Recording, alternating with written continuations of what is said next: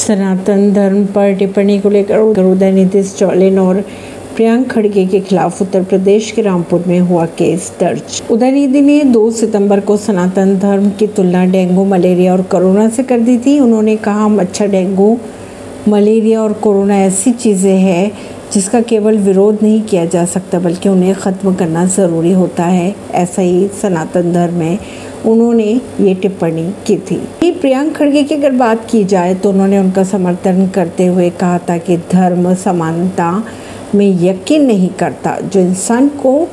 गरिमा के साथ नहीं रहने दे वह बीमार जैसा होता है इन्हीं टिप्पणियों को लेकर उनके खिलाफ यूपी के रामपुर में केस हुआ दर्ज परवीन सिंह नई दिल्ली से